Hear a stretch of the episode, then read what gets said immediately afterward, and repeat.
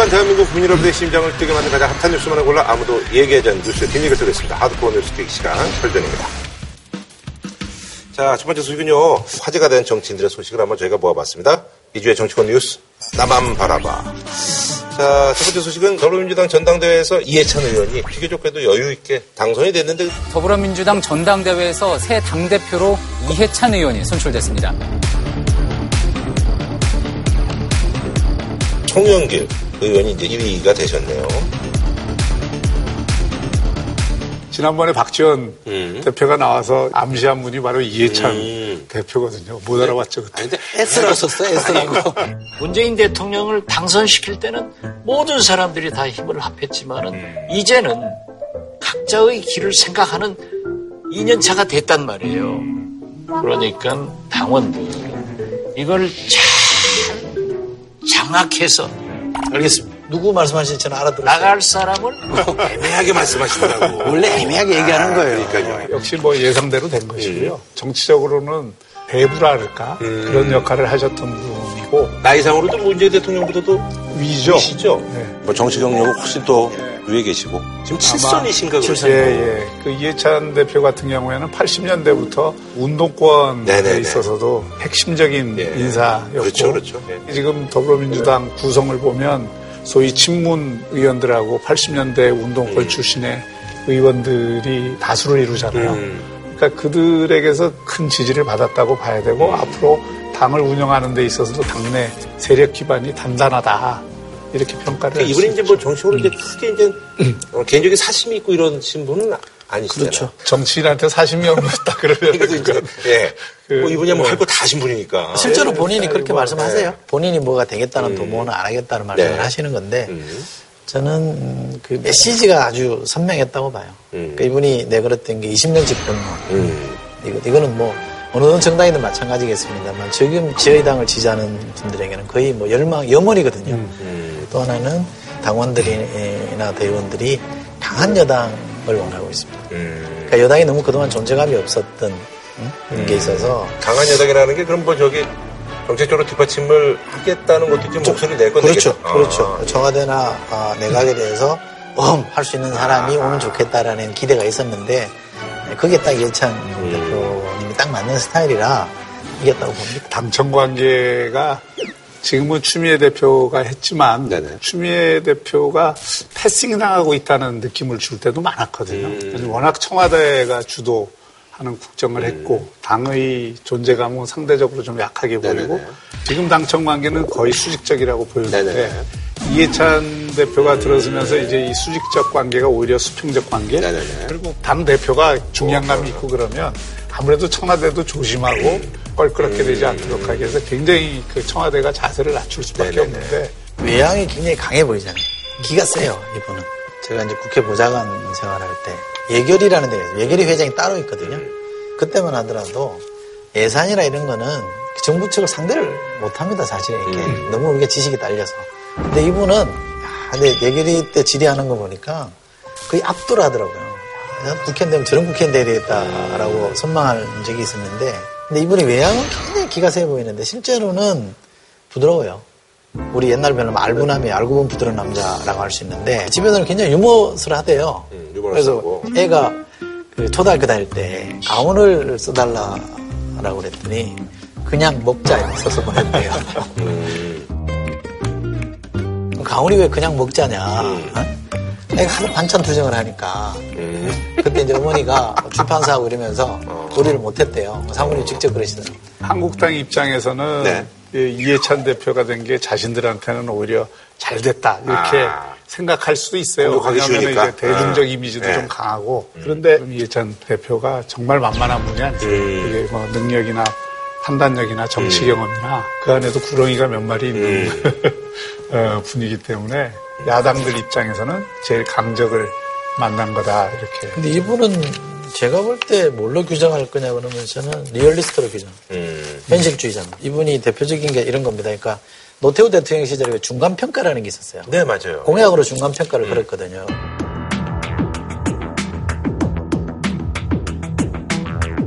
근데 이분은 강성이라 중간평가해서 노태우 대통령을 물러나게 퇴진시켜야 된다 이렇게 주장했을 것 같은데 반대로 갔습니다. 이 어차피 안 된다 이거 이렇게 가는 것보다는 당시에는 지방자치 이것때가 지금 실시 안 될 때거든요. 그걸 얻어내자. 대신 이걸 얻어내자라고 해서 실제로 관철을 시켰잖아요. 그럴 정도로 현실주의자입니다. 저도 그 경험이 있는데 80년 6월 항쟁 할 때 구호를 막 혁명적인 구호를 하자 그럴 때 직선제 개헌으로 딱 그 이슈를 정리를 해서 그때 하는 것도 당시 그 이해찬 예, 대표 어, 그 기여가 컸다고 보고요. 현실주의자이기 때문에 야당 입장에서는 굉장히 긴장을 해야 될 거예요. 자, 그럼 이제 다음 소식은요. 자유한국당 김성태 원내대표가 연천에서 한 말이 화제의 발언으로 저희가 이제 꼽아봤는데 꽤 오래된 영화거든요. 예, 주유소 습격 사건의 기억 남는 대사죠. 예, 한 놈만 패자. 연달들이 모여서 나쁜 짓을 하는 거예요. 그 중에 하나는 집중해서 한 놈만 거예요. 끝장을 보여주는 이 투지는 사실상 야당으로서 가장 무서운 이 표현은 김성태 원내대표가 준비한 소책자 우리는 야당이다에서도 나오는데요. 정치권은 유명한 얘기예요. 아, 이게 원래 예전부터? 정치권에서는 아, 예전부터. 상대를 공격할 때 한 예, 예, 예. 사람만 죽으라고 패라 이거는 뭐 아주 old classic 전략 중에 하나죠. 정치라는 거는 공방이잖아요. 그렇죠, 그렇죠. 예. 야당이라는 걸 원래 그 영어로도 oppositional party에서 반대당이라는 뜻입니다. 음, 어떻게 보면 이제 반대하는 게 일이잖아요. 그렇죠. 예. 반대가 일이죠. 견제와 균형을 위해서 반대를 하라는 건데 네네. 문제는 반대를 할 때 그게 대중들의 관심과 이 유권자들의 흥미를 끌려면 일단은 사람 네. 그렇죠. 사람이죠. 예. 해야 돼요. 사람에 대해서 비판을 할 때 관심이 모아지니까 맞습니다. 그다음에 사람을 선정하는 데도 이렇게 집중력을 갖게 한 사람을 딱 선정해서 그 사람에게 모두 뒤집어 씌우는 거예요. 근데 사실 나쁘게 얘기하면 이게 마녀 사냥이지. 음. 예, 그래서 당하는 사람은 상당히 억울하게 네네네. 이 근데 또 사실 이제 그런 것들 잘 견뎌내면 또 이제 스타가 되는 거잖아요. 예. 그럼요. 근데 당하는 사람 입장에서는 쉽지 않죠. 예, 그렇죠. 예, 속상하죠. 근데 그러면 그 정치의 어떤 폭발력도 있으면서 사람으로 연결 지을 수 있는 사람이 그럼 누구라고 생각하시는 거예요? 지금으로 보면은 이제 자유한국당이나 야당에서는 제일 공격의 소재가 되는 게 고용 청산 음, 음. 그리고 또 소득주도 성장 네네네. 이거를 일단 공격의 프레임으로 잡았으니까 지난주부터 장하성 아하. 실장한테 공격에 포커스 좀 맞췄군요. 포커스가 맞춰진 것 아닌가. 지금 이제 야당이 논평 내는 거나 이런 걸 보면 이제 장하성 정치실장을 겨냥한 것 같은데 제가 약간 좀 의아스러운 거는 그래도 오건 노크샵 연찬에 가면 약간 공식적인 자리거든요. 음. 그럼 이렇게는 이제 얘기를 잘 안 하는데 제가 보기에는 이제 야당이 두 모델이 있어요. 음. 하나는 선명 강성 야당 그이 노선이 있어요. 우리 편을 딱 모으고 예. 상대에 대한 분노를 예. 딱 조직을 해서 국민들이 갖고 있는 이분법적인 감정에 호소하는 거죠. 근데 여태까지 우리나라 야당은 거의 다 그러지 않았었나요? 그렇죠. 그러려면은 상대를 매우 음. 매우 세게 쳐야 이쪽 사람들이 좋아하니까. 네네네. 그러다 보면 이제 그 말이 세게 나오죠. 음. 큰 정치인들도 그런 전략을 사용한 경우가 많습니다. 김대중 대통령도 와이했을 때 이 정권은 총체적 실패다 이렇게 음. 딱 규정을 하고 아주 강하게 이 밀어붙여서 결국 집권했잖아요. 또 한나라당이 2008년 집권하기 전에는 잃어버린 10년이라 그래갖고 막. 막 세게 싸웠잖아요. 네네. 뭐 그런 걸 통해서 지지층 결집하려고 할때 대개 이런 전략을 쓰거든요. 그러니까 네. 김성태 대표 입장에서는 지금 그 자유한국당이 너무 흐리멍덩하다. 음. 세게 싸워야 우리 지지층을 결집할 수 있다. 근데 이게 한번 실패한 전례가 있잖아요. 홍준표 대표가 아하. 그렇게 하다가 너무 과하게 나가갖고 오히려 역풍을 일으켰기 음. 때문에 거긴 여러 놈을 패는 바람에 쉽게 말하면 이제 닥치고 반대하는 노선이 있어요.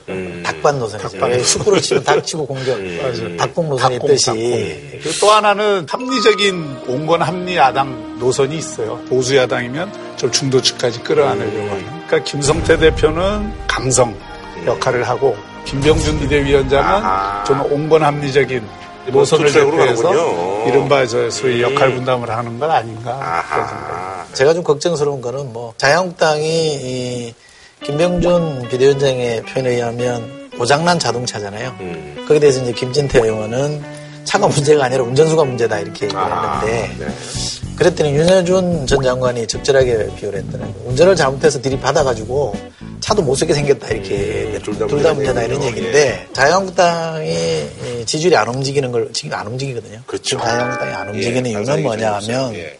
진짜 뼈를 깎는 반성을 통해서 아, 저 사람들이 이제 달라지려고 하는구나라는 모습을 보여주고 음. 그걸 먼저 해놓고 나서 이제 여당을 막 비판하고 해야 되는데 이게 좀 빠졌어요. 음. 이거 없이 그냥 무조건 공격만 해야 되니까 일반 국민들이 볼 때는 별로 설득력 있게 안 음. 알아듣는 거예요. 지금 비대위원회가 생겨서 이제 뭔가 혁신을 해볼 거라고 다들 기대를 하고 있잖아요. 근데 그 혁신을 위한 임팩트가 있는 이런 내용들은 별로 안 나온 상태에서 여권의 실수에 기대해서 또는 여권의 정책 실패에 기대해서 그 반사이익으로 지금 지지율을 이, 그 올리려는 전략을 쓰게 되면 혁신도 안 되고 결국은 그 반사이익이라는 게 한계가 있기 때문에 또다시 위기에 빠질 가능성이 상당히 있다고 뭐 봐야죠. 저는 Number Three 한석규 나왔던 영화 그거 영화 되게 좋아했던 영화거든요. 거기 보면 그런 대사가 있어요. 재떨이로 흥한 사람 재떨이로 망한다는 음. 경우가 있어요. 그러니까 이게 닥공 노선만 가지고 갔을 때는 꼭 이게 안 먹힐 때 역풍이 있어요. 그러니까 시간이 좀 걸리더라도 차근차근 보여주면서 이렇게 가야지 우선 급하다고 막 상대를 들입다 공격한다 해서 살아날 것 같으면 모든 인생이 살아날게요. 그렇게 되지는 않죠. 아니 근데 이 의원들 이게 연찬회가 이제 뭐 한 달에 한 번씩 하는 거예요? 어떻게 되는 거예요? 아니요. 6개월에 한 번씩. 6개월에 한 번. 그러면 이제 어떻게 보면 이제 큰 행사인데, 근데 이제 보니까 또 좋은 분들이 김무성 의원이라든지 이완영 의원 이라든지 이런 분들이 이제 아예 이렇게 졸고 있는데 이러면은 이제 주변에서 좀 깨우거나 뭐 이런 분위기는 아닌가요, 그냥? 아니 각각의 헌법 기관이기 때문에 깨우면 안 되죠. 국회의원들 다 지팔 시간 들고 다니기 때문에 국회의원 세 사람을 저 부산에서 여기까지 모시고 오는 게이 개미 세 마리 몰고 오는 것보다 힘들다는 걸 알았어요. 아, 그래요? 근데 예. 그분들 입장에서 보면 네. 김성태 대표 얘기하는 게 다 아는 얘기일 수 있어요. 그거 몰라서 안 하는 게 아니죠. 아, 그럼요. 네, 그렇죠, 그렇죠, 예. 또 김성태 대표 입장에서는 답답한 게 자유한국당 국회의원들이 국민들로부터 신뢰를 못 받는 이유 중에는 국회의원들이 너무 보신주의에 빠져 있고 자기 어떤 당선만을 노리는 그 이기주의에 그 한- 함몰돼 있다. 그러니까 뭔가 당이 전체적으로 행동할 때 적극적으로 나서지도 않고 대안을 제대로 제시하는 것도 아니고 회사원으로서 국회의원이 돼버렸다. 이런 비판들이 워낙 많잖아요. 네네네. 그러니까 김성태 대표가 좀 국회의원들에게 동료도 하고 또 질책도 하고 싶었던 거죠. 냉정하게 말하면 지금은 원내대표 말이 안 먹힐 때예요. 국회는 상임위를 교체하잖아요. 음. 네네네. 그럼 이제 김성태 대표가 후반기 상임위원들 배정을 했단 말이에요. 아, 이미 다, 어, 끝났죠. 뭐 상임위원장하고 간사하고 이런 게 그때는 원내대표 힘이 제일 세요. 음. 이게 다 끝났거든요 배정이. 아. 지금부터 이제 겁나는 사람은 공천권 진 사람이 겁나지 음. 나머지 사람 잘 안 보일 때고 네네. 이, 이 사진 찍힌 분 중에 김무성 대표만 하더라도 상당히 고수 반열이 있잖아요. 음. 지금 국회 사무총장은 유인태 사무총장이 청와대 정문수석 할때 네, 대통령이 뭐 얘기할 때 대통령이. 얘기할 때 졸았다는 거 아니에요? 네. 그래서 대통령이 한번 화를 내셨던 적이 있대요. 근데 다 듣고 있대요. 근데 제가 실제로 한번 목격을 했는데 의원총회 할때 조시더라고요, 옆에서 보니까. 그런데 뭐라고 얘기하잖아요. 그러면 꼭 이렇게 한마디씩 왜 거들어요. 장단을 넣는 거 있잖아요. 그러면 이게 중심 같지는 않아. 다 기억해. 다 알고 있어요. 조는데 그게 선수들은 내공이에요, 내공. 3초에서 5초간 조는 거예요. 그러니까 3초에서 5초간 졸기 때문에 한 사람이 문장을 하면 10초 내지 15초가 걸리잖아요. 자더라도 3초에서 5초를 자기 때문에 내용을 파악하는데 정말 아, 경지가 있어요. 어, 그렇군요. 예. 아니, 그래서 뭐, 나름대로 이제, 올해 이제 자유한국당 성과라고 이제 자평한 부분 중에서 이제 눈에 띄는 게, 김영철, 북한의 통조부장, 이제 북한에 돌아갈 때 이제 통일대교소만 이제 의원들이 퍼포먼스가 있었는데,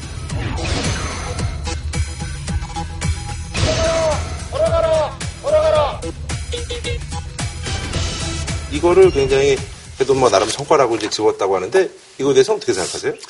없어 성과일 수. 없죠. 그건 성과일 수 없고 내부적으로는 아 그래도 국회의원들이 그렇게 새벽에 나와갖고 아, 그냥 아. 몸으로 싸웠다 이런 아. 스스로를 그 위무하는 건 될지 몰라도 국민들 눈높이에 맞는 얘기는 아니죠. 문재인 대통령 취임하 1년 동안은 워낙 지지율이 잘 높았고 또 지방선거 때까지는 워낙 뭐 분위기가 좋았잖아요. 그렇죠. 야당이 사실은 뭐 존재감을 보이기가 쉽지 실제 뭐, 않았어요. 예, 마땅치는 않았어요. 그러니 이런 거라도 좀 거론을 했다 싶긴 한데 그래도 저는 좀 너무 없어 보여서 어, 좀 별로 안 좋네요. 네네. 그리고 이제 또 기무사무권 관련해가지고 이제 고발 조치를 그래서 이제 네 분을 했잖아요. 그래서 이것도 이제 나름 이제 자평하기를 이제 기무사 이슈가 완전히 사그러짐 뭐 이렇게. 아니 근데 저는 이게 답답한 게 왜 자유한국당이 기무사를 감싸요? 감사할 이유가 없잖아요. 잘못한 건 잘못한 거거든요. 그리고 그거는 바꾸자는 쪽으로 더 열심히 개혁하자는 쪽으로 국민들한테 신뢰를 받을 생각을 해야지 그거 별거 아닙니다라고 얘기하는 거는 아무 실익이 없거든요. 근데 왜 그런지 모르겠어요. 그러니까 그게, 그게 이제 애매한 스탠스를 잡은 거죠. 기무사 그 문건에 대해서 동의하는 건 아닌데 그 문건을 둘러싼 이런저런 경과에 있어서 관계자들이 군인답지 않게 행동을 했고 공직자 신분에 맞지 않다. 이걸 고발한 건데 결과적으로 국민들 입장에서 보면 마치 기무사 문건을 지지하는 것처럼 비치잖아요. 이것도 이제 정치 실패라고 봐야지. 네 네. 자, 그럼 이제 다음 소식은요. 안철수 전 대표가 정치 일선을 떠나겠다. 그래서 이제 은퇴 선언이라고 이제 봐도 될 것 같은데, 근데 근황이 공개가 됐는데 독일 이제 뭐 연수를 가신다고 했는데 아 대표님 뭐죄 지으신 게 아니잖아요. 아이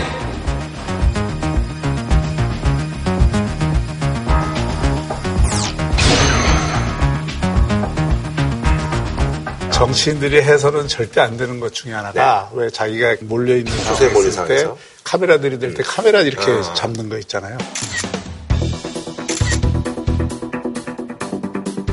이런 거 절대 하면 안 되거든요. 그거는 정말 국민들 입장에서 보면 저 사람 큰 죄를 졌다고 아, 이렇게. 그러니까 우리 거꾸로 본인한테 굉장히 안 좋은 건데 안 대표가 왜 그럴까 이런 걸 그 생각을 해보면 아직 정치인 때가 덜 묻었다.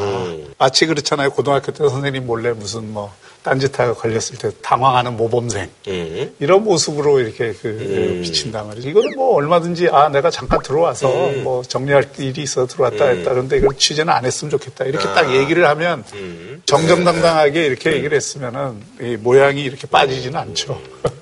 그러니까 뭐 하다가 들켜서 이렇게 네, 좀 당황한 것처럼 보여. 저도 그때 영상을 봤거든요. 계단으로 내려가는데 굉장히 빨리 내려가시더만요. 처음에 아치 하는 순간에 잘못 선택해서 아 이건 튀어야 되겠다 이런 선택을 했으면 갈 수도 있겠는데 저는 바로 바로 돌아와서 가만 생각해보니까 그게 아닌 것 같다. 이렇게 좀 정리를 했어야 되는데 그것도 안 했고. 근데 기사가 나오고 난 뒤에 고발 안에 이런 거는 더 잘못한 거라고 저는 생각해요. 그거는 더 뒷것이거든요. 그럴 일은 아닌 것 같고. 네네네. 거기에 이제 들린 이유는 전대라든지 이런 데 좀 영향력을 좀 행사하려는 뭐 그런 얘기들이 관측들이 있는데 저는 그건 중요하지 않다고 아, 봐요. 예. 그리고 안 대표 입장에서 바른미래당 당대표에 누가 됐으면 좋겠다는 마음이야 있겠지만 음. 여기 뭐 관여해서 만들어줘야 될 만큼 절박한 것도 아니잖아요. 네네네. 안심이 그 이심전심으로 되면 누구한테 이렇게 표가 갈지는 대충 음. 이렇게 그 윤곽이 이게 아닌가 봐요. 당내 분위기를 제가 물어보니까 음. 그 이제 대표는 뭐 이미 이른바 올드보이라고 불리는 분이 좀 많이 앞서 나가 있는 것딴 같은데 당보다 올드보인데 뭐 예. 네, 그러니까.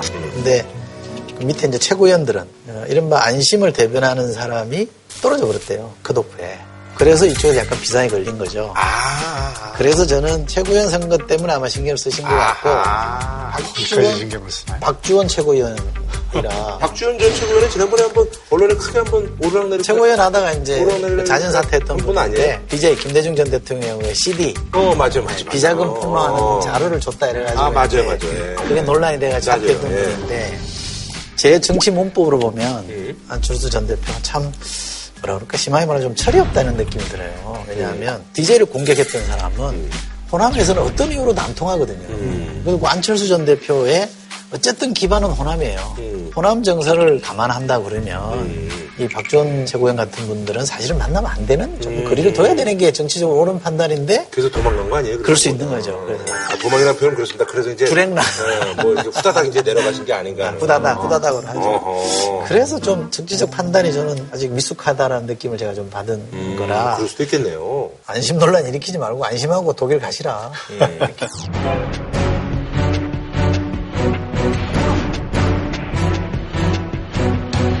자, 다음 소식은요.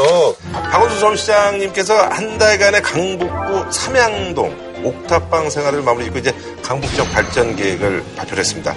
아, 근데 이게 또 워낙 부동산이 또 과열된 그런 시기여가지고 이게 어떤 영향을 미칠지 많은 분들이 이제 또 우려도 하고 계시고 또 기대도 하고 있습니다. 그래서 이번에 준비한 주제 옥탑방 원순식 강북 우선 투자 정책 발표 후폭풍인데요. 역대 뭐 최초로 이제 삼선 서울시장이 되신 우리 박원순 시장님 모셨습니다. 예, 반갑습니다. 그렇죠. 삼선 시장 되시고 이제 아주 뭐 또 의욕적으로 해서 이제 머리 스타일도 좀 바뀌신 것 같고. 훨씬 미남이 예. 되셨어요. 네, 그렇죠. 예. 머리 하나 바꾸니까 한 10년 젊어졌고 네. 또뭐 시민들 중에 잘생겼다는 사람이 그렇게 많아졌어요. 그분이 좀 아시죠? 그 얼마 전에 이제 그 올해 이제 라디오스타에서 아. 나서 재밌게 또 방송하시고 또 그 전에도 저하고 이제 제가 한번 네, 예능 동기다 이렇게 제 예능 동기는 홍록기 씨인데. 예. 아니, 근데 사실, 옥탑방에서 이제 좀 생활해야 되겠다라는 그 계획을, 사실 이제 폭염은 알 수가 없었잖아요. 그 계획을 언제 세우신 거예요? 그렇죠 가는 날이 장날이라고 예. 갑자기 더워지기 시작했죠. 예. 그 당시 아마 기자가 이제 와서 이렇게 같이 방에, 있었나요? 예, 바닥을 재봤는데 네. 51도였다 그러더라고요. 근데 처음에는 선거 때그 음. 단상에 올라가면 약간 흥분하잖아요. 그래서 여기 한달 살겠다고 막 선을 해버렸어. 예. 근데 그 약속을 지키려면 어려운 약속부터 먼저 지켜야 돼. 네네네. 왜냐면 나중 가면 지키기 어려워지니까. 네네. 그래서 약속대로 갔는데 상황이 그렇게 음. 됐죠. 마라톤 하다 보면 이렇게 딱 기분 좋아질 때 있잖아요. running high라고 예, 있잖아요. 예. runner's high 뭐, 이렇게 얘기했죠. 예, 예. 예. 근데 speech high도 있거든요. 음. 막 하다 보면 혼자 좋아가지고 아, 탄력 받아가지고. 우발적으로 예. 막 하는 있거든. 어. 근데 우발적으로 그렇게 건 안 하시는 스타일이에요. 우발적으로는 아니고 마음 속에 아, 있으셨는데. 깊이 음. 좀 우리 서울이 다 함께 잘 사는 음. 그런 지역이 됐으면 좋겠다 이런 마음이 가슴 속 깊이 있었기 때문에 그런 얘기가 그럼 거죠. 가시면 혼자 가시지 왜 사모님을 왜, 아니 모시고 원래는? 사실은 하셨어요? 아니, 뭔 죄입니까? 네, 그런 얘기 많이 들었는데요. 처음에는 사실 쉽지 않은데. 가자 소리 안 했습니다. 나 혼자 네. 가서 고생하지 왜. 그런데 아니, 무조건 가겠다고 해서 음. 같이 갔죠. 근데 가서 보니까 참 잘 갔다 이런 생각이 들었어요. 왜냐면 나는 이제 뭐 동네 막 돌아다니고 여러 가지 어떤 문제 해결을 위해서 네네. 이렇게 고민하고 있는 사이에 그 동네 주민들하고 음. 굉장히 잘 어울리고요. 또 어, 봉사도 열심히 하고 그래서 실제로 만나보면 우리 시장님보다 사모님이 훨씬 낫습니다. 내 편이 훨씬 낫습니다. 내 편이잖아. 자꾸 뺏겨가지고 훨씬 나아요. 아니, 진나락도 낫고요. 훨씬 낫습니다. 박원순 걔가 강난이계를 이동 중입니다 지금.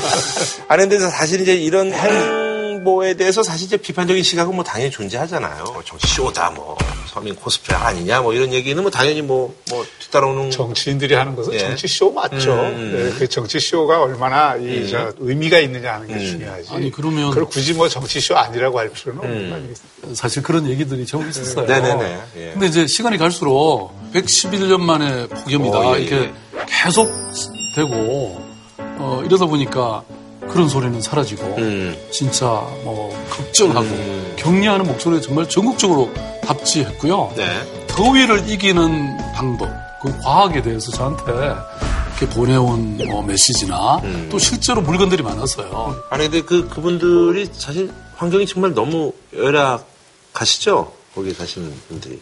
그렇죠. 아무래도 이제 인프라가 음. 강남에는 사실 70년대 이후에 집중적으로 개발이 되면서 뭐 교통, 주거, 또 교육 시설 이런 게 다 좋아졌잖아요. 음. 네네네. 근데 강북은 상대적으로 투자를 안 했으니까 음.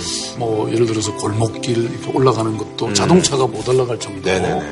또 집들도 아무래도 노후화돼 있고 음. 어, 그런 수십 년의 세월 동안 이게 기울어진. 네네네. 그래서 그런 걸 이번에 많이 절감하고 그걸 어떻게 해결할 건가 한 달 동안 진짜 많은 구상을 했죠. 음. 네네네. 그래서 이번에 이제 그 계획을 발표를 하셨는데 한 달 동안의 삼양동 옥탑방 생활을 마친 뒤 강북 우선 투자 계획을 내놨습니다. 그동안 추진이 지지부진했던 우이선과 면목선, 난곡선 등 비강남권 도시철도 4개 노선에 대해 서울시 재정을 투입해 오는 2022년 안에 착공한다고 밝혔습니다. 좀 설명 좀 해주시고 이게 또 현실적인 문제들도 있으니까 좀 두 분이 좀 짚어주시고요. 예. 근데 그 경전철은 네.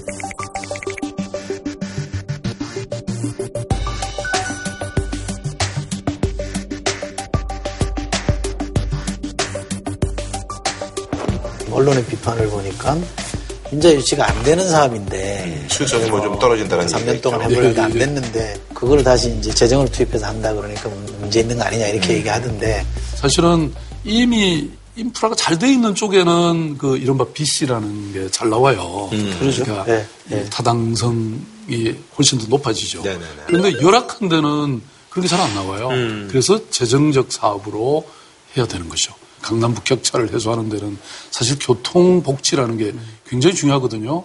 서울에서는 지금 10분 안에 걸어서 지하철에 도달하지 않는 지역이 42%입니다. 근데 예컨대 강남 같은 경우는 동마다 다 지하철역이 있어요. 네네네. 민자로 하면 물론 좋긴 하지만 민자 그냥 공짜가 또 아닙니다 이게 어차피 재정 투입이 거의 절반 정도는 들어가야 됩니다. 뭐 재정 투입으로 전환해서 시민들이 받는 그 편익 복지는 워낙 크기 때문에 그건 정치적으로 결단할 수 있는 것이죠. 저는 잘했다고 봅니다. 이게 강남 특별시라는 얘기가 있었기 때문에 그런 건 바꿔야죠. 저는 뭐 꼭 그걸 민자로 해야 된다. 그게 수익성이냐 이런 건 중요하지 않다고 생각합니다. 오히려 그 경전철이 얼마나 실익이 있을까, 실효성이 있을까. 지금 경전철 사업한 데가 많지 않습니까? 인천에도 있고 뭐 그런데 인천도 있고 뭐, 의정부도 네. 있고 인천도 있고 또 들으니까. 우이 신설선도 있죠 지금. 그리고 그 해왔던 실적을 보면 생각보다는 실효성이 있느냐 하는 그 의문이 좀 많고. 그러니까 교수님 우려는 충분히 네. 이해가 가고요. 그래서 말씀하신 의정부, 어, 용인 이런 쪽은 사실은 굉장히 어려워졌죠. 근데 서울은 다릅니다. 우선 인구가 천만이잖아요. 네네. 그리고 서울시 가는 경전철이라는 것은 이미 기간 노선은 뭐 1호선에서부터 9호선까지 다 잘 돼 있잖아요. 요거는 중간중간에 교통 취약 지역을 연결하는, 네트워킹 하는 겁니다. 그래서 어, 이거는 수요가 충분하고 앞으로 이제 기후 변화라든지 이런 시대에 대응하는 가장 좋은 방법이라는 게 사실 밝혀져 있어요. 네.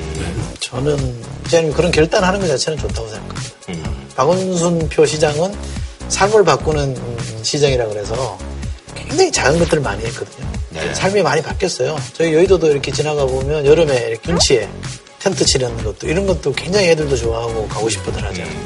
근데 지금부터는 좀 이렇게 숫자보다는 좀 이렇게 큰 굿즈들을 좀 했으면 좋겠는데 그런 거 하면 또 무슨 대권 욕이다 이렇게 해서 뭐좀 욕을 먹을 것 같긴 합니다만 근데 이 의원님 제가 사실은 시민의 삶에 사소한 것이 는 없다 이런 생각을 하는데요. 어, 과거의 고도 성장 시기에는 사실 주로 인프라 깔고 뭐 큰 공사 해야 이게 뭘 일한 것처럼 생각하는데 저는 꼭 그렇게 생각지는 않습니다. 사실 지난번 그 2014년 선거나 이번 선거도 마찬가지였는데요. 그 당시 정몽준 후보가 저하고 이제 이렇게 말하자면 경쟁했잖아요. 이분이 박 시장 뭐 했냐? 잠자는 서울을 깨우겠다.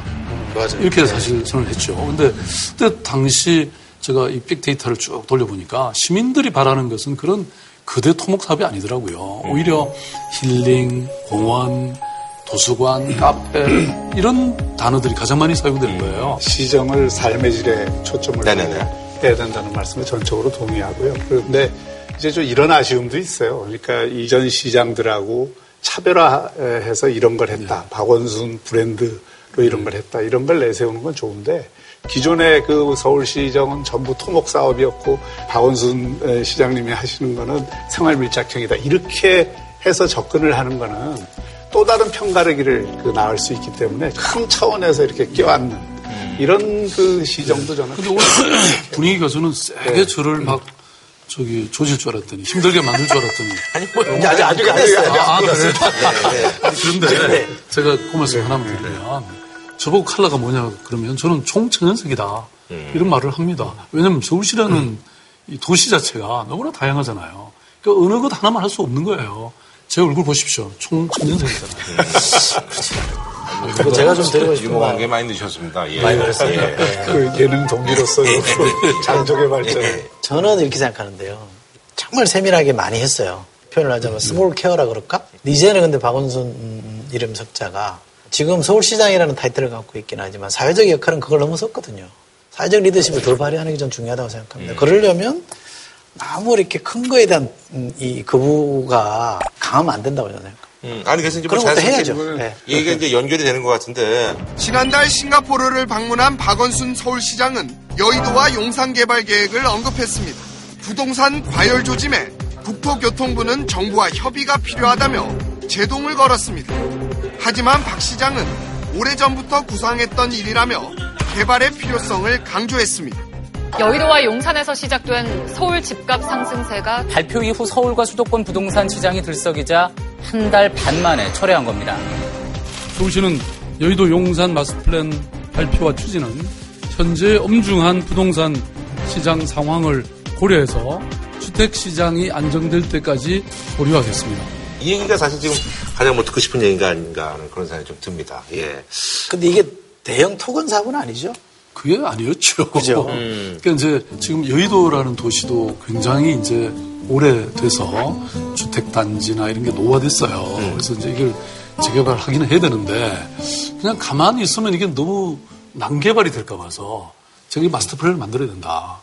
이제 이런 이제 얘기를 했는데 이게 뭐 마치 여의도를 그냥 한꺼번에 뭐 통으로 개발하는 것처럼 이렇게 해서 제가 분명히 그게 아니라고 몇 차례 얘기했는데도 부동산 시장은 좋은 것만 골라서 이 반응하는 것 같아요. 그거는 되게 정부나 이저 시정을 할 때나 항상 발표를 해놓고 그 발표가 잘못 받아들여졌다. 이렇게 지금 자꾸 이렇게 그 변호를 하는데 이제 본격적으로 나오시네요. 저는, 저는 그거는 좀 잘 못됐다고 생각합니다. 그러니까 이게 이제 그것까지를 고려해야죠. 이 메시지가 시장에 어떻게 전달될 거냐를 고려를 한 발표가 돼야 되는데 저는 뭐 그 프로젝트 자체가 잘못된 게 아니죠. 아, 예. 그 프로젝트가 미치는 사회적 효과가 문제인 거죠. 경제적 효과나. 네, 시장의 반응을 충분히 몰랐다. 그건 제가 쿨하게 인정하겠습니다. 그래서 사실은 어, 이게 생각보다는 훨씬 더 크게 네네네. 부동산 시장이 과열되는 걸딱 보고 중단하겠다, 고려하겠다라고 제가 선언을 했고요. 사람들은 제가 고집을 꺾은 것처럼 이렇게 이제 뭐 좋은 평가도 또 있으셔서 그 시장님이 잘 아시다시피 서울시의 집값은 지금 수요와 공급이 기본적으로 불일치해서 오르는 거 아닙니까? 지금 서울시에 그 집을 사는 사람들은 서울 시민들만 사는 게 아니거든요. 전국에 있는 사람들이 소위 똘똘한 한 채 사자고 서울로 몰려드니까 서울은 집이 점점 부족하잖아요. 네네네. 그런 데다가 어떤 개발 수요나 무슨 이런 게 나오면은 부동산 시장이 들썩들썩할 수밖에 없는 여건인 거죠. 서울 시민들, 집 가진 서울 시민이나 서울에 집 갖고 있는 시민들, 그분들은 좋아할지 모르지만 사실 지방에 있는 입장에서는 부산 시민 입장에서 보면 굉장히 그 억울하고 그리고 이게 박탈감을 느낀다고요.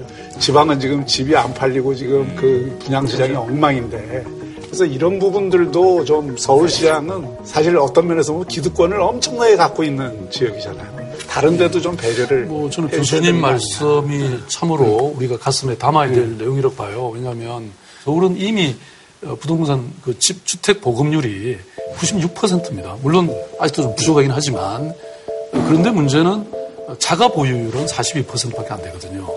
그러니까 이 얘기는 좀이 다세대를 보유하고 있는 집들이 많다는 거죠.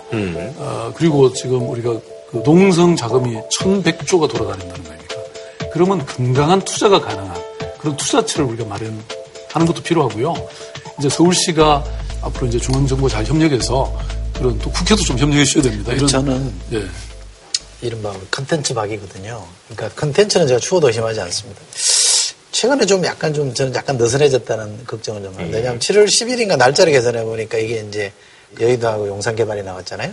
그러면 한 2주 뒤에인가 김현미 장관이 시그널을 줬거든요. 그럼 그걸 받았어야 돼요. 근데 거기에 정말 뻗댔어요. 이제 한 3일 있다가 이거 내고 아니다 이렇게 이제 정말 치고 나가 버렸거든요. 김현미 장관이 딱 사인을 줬을 때 그거를 안 받고 조금 더 나가 버린 거는 박사님 감각이 좀 네. 근래에 더위를 타신 거 아닌가. 옥탑방이 예. 이제 언론이 이렇게 보니까 자꾸 틈새를 불려놓으려 그러더라고요. 국토부 함께 시- 사실 협의하고 있던 거예요. 국토부 차관하고 서울시 부시장이 이게 TF 만들어서 실시간대로 협력하고 있어요. 저는 오히려 박 시장님이 좀 억울하다고 생각합니다. 아, 왜 아니, 억울하다고. 생각하냐면 지금 서울의 부동산값 오르고 이러는 거는 박 시장님이 그거 발표해서 그 올랐다기보다는 부동산 대책이 안 먹히고 있는 거예요. 그러니까 지금 말씀하신 건 유동성은 있는데 자산 가치로 볼 때 서울의 부동산 하나 갖는 게 더 필요하다고 보니까 사람들이 그걸 몰리는 거거든요. 이게 본질이거든요. 이걸 각종 규제를 한다고 해서 그 집값을 잡을 수 있느냐? 잡을 수 있는 부분도 있지만 그게 근원적인 대책이 안 되는 거예요. 이런 상황에서 지금 사실은 박 수장님이 거기에 대해서 빌미를 줄 수 있는 그, 그 프로젝트를 터트리면서 이게 오히려 책임이 박 시장님한테 전가됐지만 저는 본질은 박 시장님 책임이 아니라고 생각을 해요. 아니, 뭐, 근데 저는 책임 논쟁은 안 하는 게 좋고요. 어쨌든 뭐, 저희 책임이 있죠. 그래서 서울시가 지난 어, 6년 동안 13만 호를 공급했습니다. 그리고 또 어, 제가 앞으로 4년 동안 23만 호를 공급하겠다. 그러면 전체가 우리 서울의 모든 주택의 10%가 공급 임대주택이 되는 거예요. 근데 저는 그걸로도 만족할 수 없는 게 싱가포르 가보니까 공공 임대주택이 90%예요. 가려면 길이 정말 많이 있어야 되잖아요. 근데 제가 임기가 이제 4년밖에 앞으로 더 안 남았으니까 아, 이걸 진짜 한 30년 집권을 하면 그렇게 할 텐데 앞으로 더 잘하겠습니다. 어, 근데 사실 이제 이런 그 아까도 뭐 얘기가 나왔습니다만 이런 그 개발 공약 이런 것들이 사실 이제 또 대권을 또 의식한 또 이런 행보가 아니냐 뭐 이런 얘기들이 또 이제 언론에서 뭐 당연히 나오는 거 아니겠습니까? 네, 뭐 예. 오늘 또 안 나오 왜안 나오나 아, 안 이거 뭐- 그렇습니다. 그럼 나와야죠 뭐 이런 얘기가 안 들어요. 저는 그런 질문하면 꼭 그렇게 답변합니다. 네. 당선증 잉크도 안 말랐는데 자꾸 그런 소리 하지 말라고. 근데 또뭐 사실 언론에서 또 이런 걸 당연히 또 아니 뭐 그, 원래는 네, 그렇게 뭐 일- 해석하고 뭐 일이잖아요. 또 정치권에 예. 또 그렇게 네. 해석하는 거는 뭐 네. 말릴 수도 없는 거고요. 말려지지도 않습니다. 큰 그림을 좀 가지시면 좋겠다. 빅픽처나 뭐 대형 토건사업 이런 거 하라는 뜻이 아니라 일반 국민들 특히 시민들에게는 큰 그림이 좀 와닿는 게 있어야만이 더 큰 역할을 맡겨주는 게 있으니까 저는 사실 좀 그런 점에 대한 고민을 많이 하시라 그랬는데 저는 뭐 지금 머리를 바꾸셨잖아요. 네. 저는 저게 이제 강력한 대권에 대한 의지라고. 네.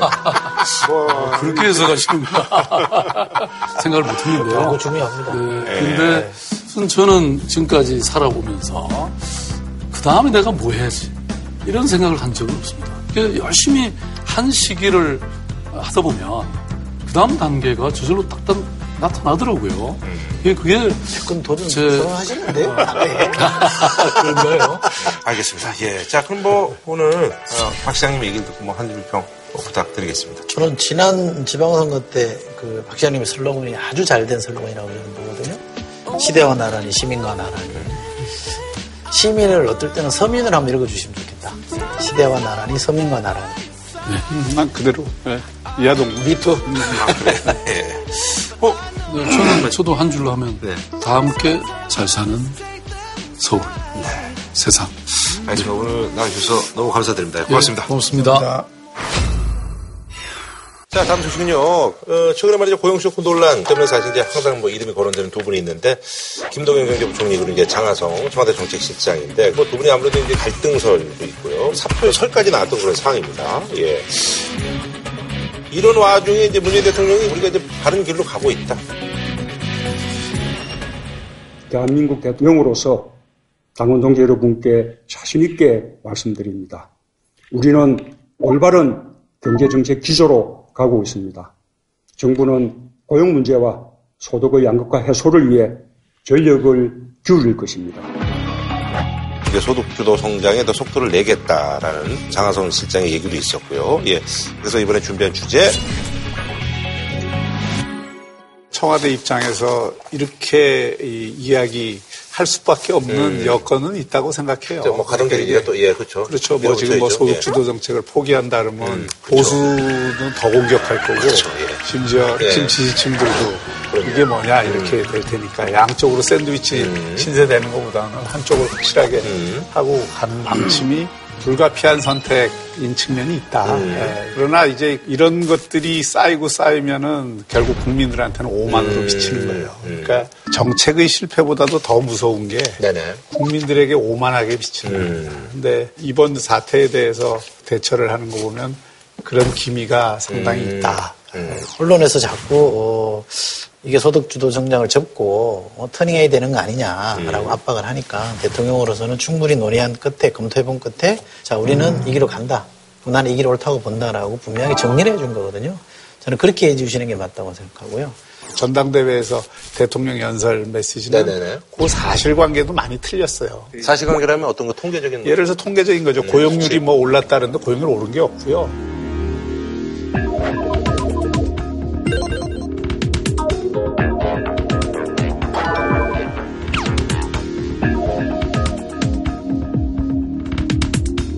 상용 근로자 증가를 갖다가 고용의 질이 좋아졌다는데 상용 근로자는 계속 많이 늘었는데 오히려 이번에 덜 늘었어요.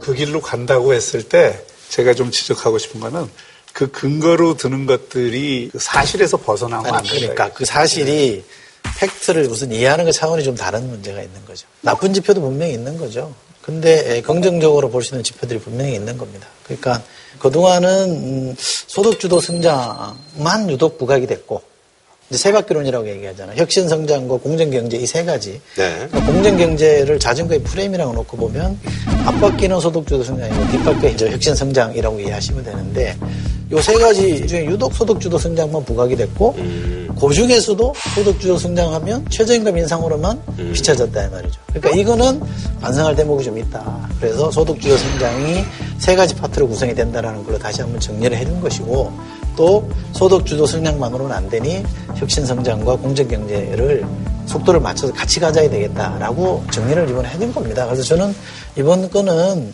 대통령께서 이 외부의 반발을 정리해주는 의미로 던진 메시지지 다른 거는 전혀 없습니다. 예, 근데 그거는 제가 보기에는 청와대에 계신 분들이 책상 위에서 정리된 논리예요. 그러니까 소득주도 성장, 혁신 성장, 공정경제 이 세 가지 축을 가지고 간다. 나쁜 얘기가 아니죠. 다 좋은 얘기예요. 문제는 그게 작동이 되느냐 하는 문제가 제일 중요한데 소득주도 성장에 어제 그 장하성 실장이 얘기한 것도 그 최저임금이 다가 아니다. 가처분 소득을 늘려주기 위해서 민간이 들어야 되는 돈도 좀 정부가 줄여주고 그리고 또 복지를 늘려줘 갖고 이거는 소득주도 성장이라는 말을 쓸 필요도 없이 과거 정부부터 쭉 해왔던 거라는 거예요. 문제는 이 정부에서 지금 최저임금을 과속한다든지 가장 어려운 사람들에게 잘못된 결과를 가져온 거 아니에요, 지금. 그 일자리를 잃은 분들이 대부분 우리 사회에서 가장 어려운 위치에 있는 분들이 일자리를 제일 많이 잃었어요. 그러면 이런 부분에 대해서 이거를 어떻게 보완을 하고 강화를 하겠다라는 대책이 나와야 되는데 소득주도 성장은 하나도 틀린 게 아닌데 아직 시장에서 반응이 늦을 뿐이다. 이렇게 이야기를 하면 이거는 문제 진단을 저는 좀잘 못한 거라고 보고요. 아니, 그래서 네. 그래서 소득주도 성장이 이 과거 정부에도 썼던 정책이라고 하면 소득주도 성장 시비 걸면 안 되고요. 아니 우선 잠깐만 그, 문, 그러니까 문제는. 내가 아니 아니 그 왜냐하면 소득주도 성장이라고 할 때는 단순히 소득 분배 정책을 얘기하는 게 아니잖아요. 그 소득을 통해서 성장을 하겠다는 성장 정책이라고요. 그러니까 이거는 성장 정책으로는 성립하기가 굉장히 어렵다는 걸 내가 지적을 하는 거니까 그걸 전제로 아니, 그러니까 제가 지금 말씀하신 것 중에 지금 이제 우리가 소득주도 성장이라고 해서 여러 가지 다른 정책들을 제시를 하니까 그 역대 정부도 했던 거라고 지금 말씀하시는 거잖아요. 그러면 소득주도 성장이라는 거를 공박할 이유가 없는 거죠. 그래서 장하성 실장이 말한 건 그럼 정직하게 최저임금에 대해서 반대한다고 얘기해라. 이렇게 얘기한 겁니다. 솔직하게 얘기하자 이런 거 아닙니다. 근데 지금 제가 자유한국당이나 야당을 보면 최저임금에 대해서 반대한 얘기는 안 해요. 왜? 자기들이 인기 중에 만 원까지 올리겠다는 얘기는 모든 후보들이, 모든 정당들이 공약했어요. 그러니까 자기들이 한 얘기가 있겠으니까 그 말을 못 하는 겁니다. 그래서 소득주도 성장을 엄한 걸 타겟으로 해서 막 공격을 하는 거예요. 소득주도 성장이라는 게 아까 말했던 가계 가처분 소득을 늘려주자는 거 아니에요? 그 가처분 소득 늘리자는 얘기는요. 최경환 부총리 시절에 수없이 했던 얘기입니다.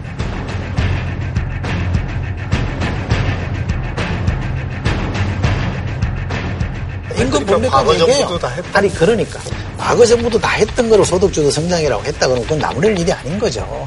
달라진 게 그러면 최저임금 인상 그거 하나라 그러면 그걸 공격하면 되는데 자기들도 공약했던 거니까 지금 공격을 못 하는 거예요. 그러니까 저는 이거는 정치 공사라고 생각합니다. 야당이 공격하냐 안 하느냐의. 문제가 아니고요. 그거는 지금 야당의 입장에서 내가 얘기하는 게 아니고 지금 이 최저임금 정책이 과속을 한 효과가 이 부정적으로 나타났으면 그걸 조정하려는 노력을 해야 되는데 그 조정이 없다는 거고 또 하나는 제일 중요한 거는 기업의 분위기를 살려야 되잖아요. 이게 경제 심리잖아요. 케인즈 경제학에서도 저축하고 투자가 이게 일치하지 않기 때문에 투자를 활성화하는 정책을 국가가 대신해 줘야 된다는 거예요. 근데 지금 제일 핵심은 뭐냐면 기업들은 공포 심리를 갖고 있어요. 사실 이 정부에서 여러 가지 문제들 때문에. 그래서 투자를 안 하려고 하는 거고. 그러면 이게 기업할 수 있는 분위기, 경제 심리를 활성화하는 쪽으로 정책들이 나와야 되고, 그 다음에 시장이 받아들이기 어려운 수준으로 과속하는 정책들. 이거 속도 조절하겠다고 하면 되는 겁니다. 근데 그거를 굳이 안 하면서 이걸 오히려 더 강화하겠다 그러니까 이거는 이제 국민들하고 싸우게 되는 아니죠. 아니죠. 그러니까 이게 섞으시면 안 되고요. 최저임금 인상으로 무조건 나쁜 결과만 나오냐 그건 아니잖아요. 긍정도 있고 부정적 효과도 다 있는 거란 말이죠. 그러면 이 부정적 효과를 상쇄하기 위한 정책 조치들을 지금 하겠다고 지금 얘기를 하고 있는 거잖아요. 그건 그렇게 정리하면 된다고 생각합니다. 그런데 기업 길을 살려야 된다. 아, 기업이 투자를 해야 된다고 얘기하면서 소득주도 성장을 공격하는 거. 이게, 이게 나는 앞뒤가 안 맞는 얘기다 이 말이에요. 어이, 지금 성장 정책이라는 얘기, 얘기를 들어보세요. 기업들이 투자할 데가 없다고 그러고 투자를 할 때를 내놓으라 그러잖아요. 그래서 지금 규제 혁신으로 지금 하겠다는 거 아닙니까? 투자할 때를 찾아주겠다는 거잖아요. 그리고 대기업이 많이 가지고 있는 거 중소기업으로 내려줘야 되잖아요. 이거는 지금 안 하겠다는 거 아닙니까? 이거 공정경제 영역이거든요. 이거 법제화 시키겠다고. 우원식 원내대표 시절에 7대 민생법안이라고 노래를 불렀습니다. 이거 좀 해달라고. 울며 매달렸는데 그 구질구질한 법을 왜 하냐 그러고 반대했다. 못하게 막아놨어요. 그러니까 우리가 할 수 있는 것들을 법으로 해보려고 다 장치들 해서 밀어보는데 다 봉쇄해놓고 안 되고 안 되게 해놨잖아요. 그래놓고 왜 안 하냐고 말하는 거 이거 적반하장 아닙니까? 그 저는 그건 도대체 납득이 안 돼요. 자유한국당을 아니 어쨌든 게 그걸. 비판하는 그러니까 사람들의 논리는 저는 그렇다고 네. 생각합니다. 그러면 최소한 혁신경제든 공정경제든 응? 이런 문제들을 좀 입법적으로 해결할 수 있는 길을 열어주고 근데 안 됐다 그러면 매를 맞아야죠. 그리고 대통령께서 전당대회에서 연설할 때도 그 얘기를 해요. 지금 경제 성장률이 지금 좋아졌다고 오히려. 그것도 수치가 틀리잖아요. 작년보다 금년이 안 좋은데.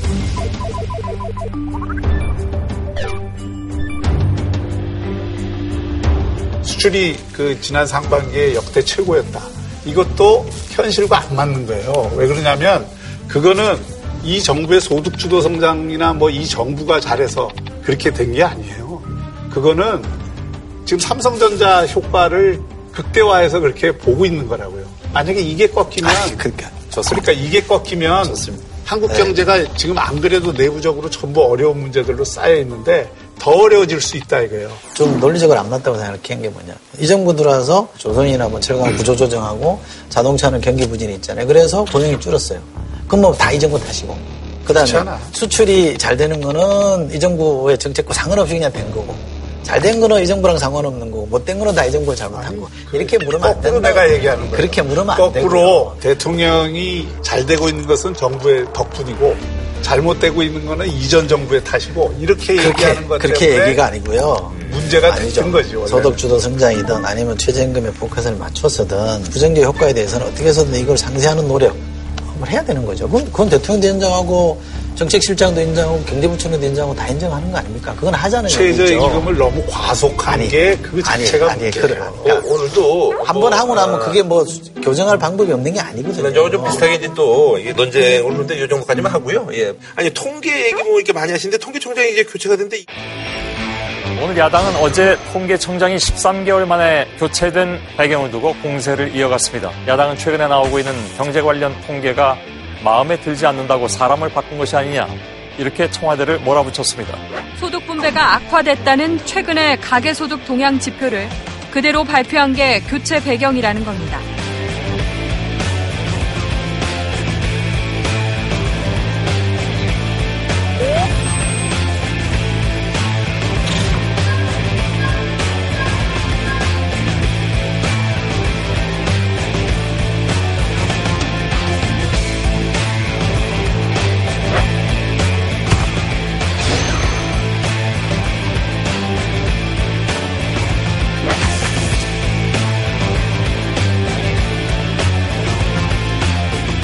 이게 이제 한국당은 통계가 무슨 죄가 있냐 이런 입장을 내놨더라고요.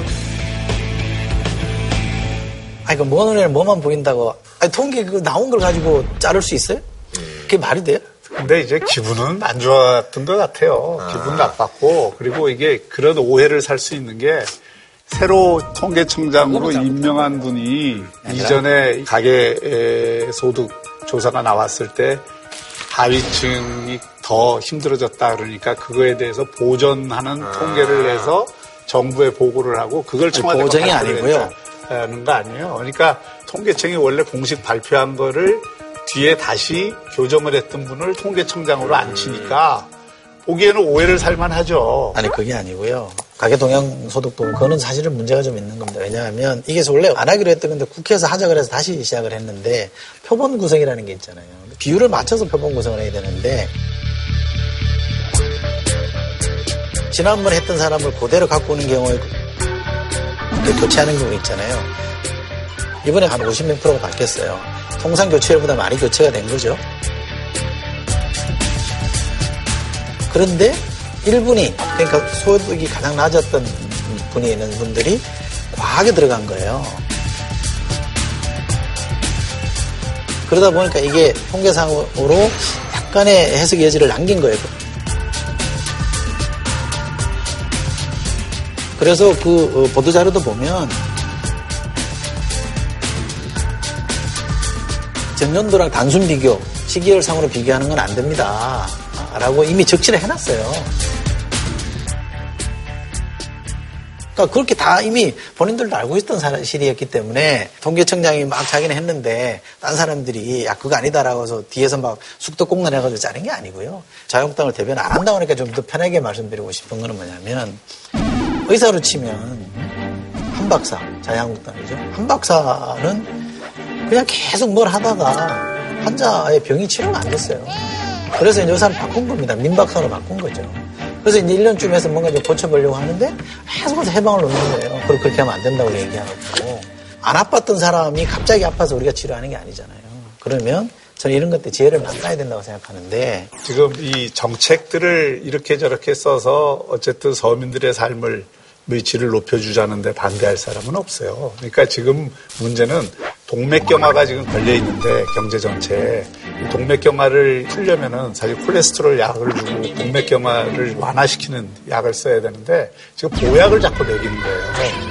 그러니까 이 동맥경화가 더 심해질 가능성이 있고 그게 이미 1년여의 정책을 통해서 전문가들한테 다 보인단 말이에요, 그게. 그런데 그거를 계속 고집을 피워갖고 더 가겠다. 저는 뭐 더 가는 게 야당한테 오히려 도움을 줄 것 같아요. 이 정부한테 결코 도움이 안 될 겁니다, 그게. 우리가 어떤 정책을 썼을 때 야당은 부정적 효과에 대해서 주목을 하는 것을 인정합니다. 그거 좀 지적해 줘야죠. 그러나 이것만 있는 게 아니라 긍정적 효과가 분명히 있다는 것이고 우리가 좀 준비가 부족했던 부분들은 충분히 반성해서 대비를 해야죠. 그건 인정합니다. 그렇게 또 할 거고요. 네. 알겠습니다. 자, 다음 소식은 이제 해외 소식인데요. 예, 베네수엘라 소식을 좀 전해드릴까 하는데, 뭐, 종종 뭐, 이제 저희가 이제 뉴스에서 접할 수가 있는데요. 남미에서 한때 가장 부자였던 베네수엘라. 석유 하나로 황홀한 부를 누렸지만, 이젠 딴 세상 얘기입니다. 석유에만 의존했던 경제 정책은 국제 유가가 하락하면서 대혼란에 빠졌습니다. 산더미로 돈을 가져가야 생닭 한 마리를 겨우 살 수 있고 집회는 종이 공예 재료로 전락했습니다. 이런 상황에서 베네수엘라 국민들은 3년 동안 230만 명이 떠났습니다. 그래서 베네수엘라 정부가 20일에 화폐 계획을 단행했는데 그래서 그 성공 여부 전 세계가 이제 주목하고 있습니다. 그래서 이번에 준비한 주제 석유 매장량 1위 베네수엘라 국민들은 왜 굶주릴까? 석유 보국 베네수엘라 추락인데요. 이게 그 사진이 있는데 앞에 이제 닭고기가 있고 그 뒤에 돈인데 이 닭을 살려면 이만한 돈이 있어야 된다는 거예요. 근데 지금 더 올라왔을지도 모르는데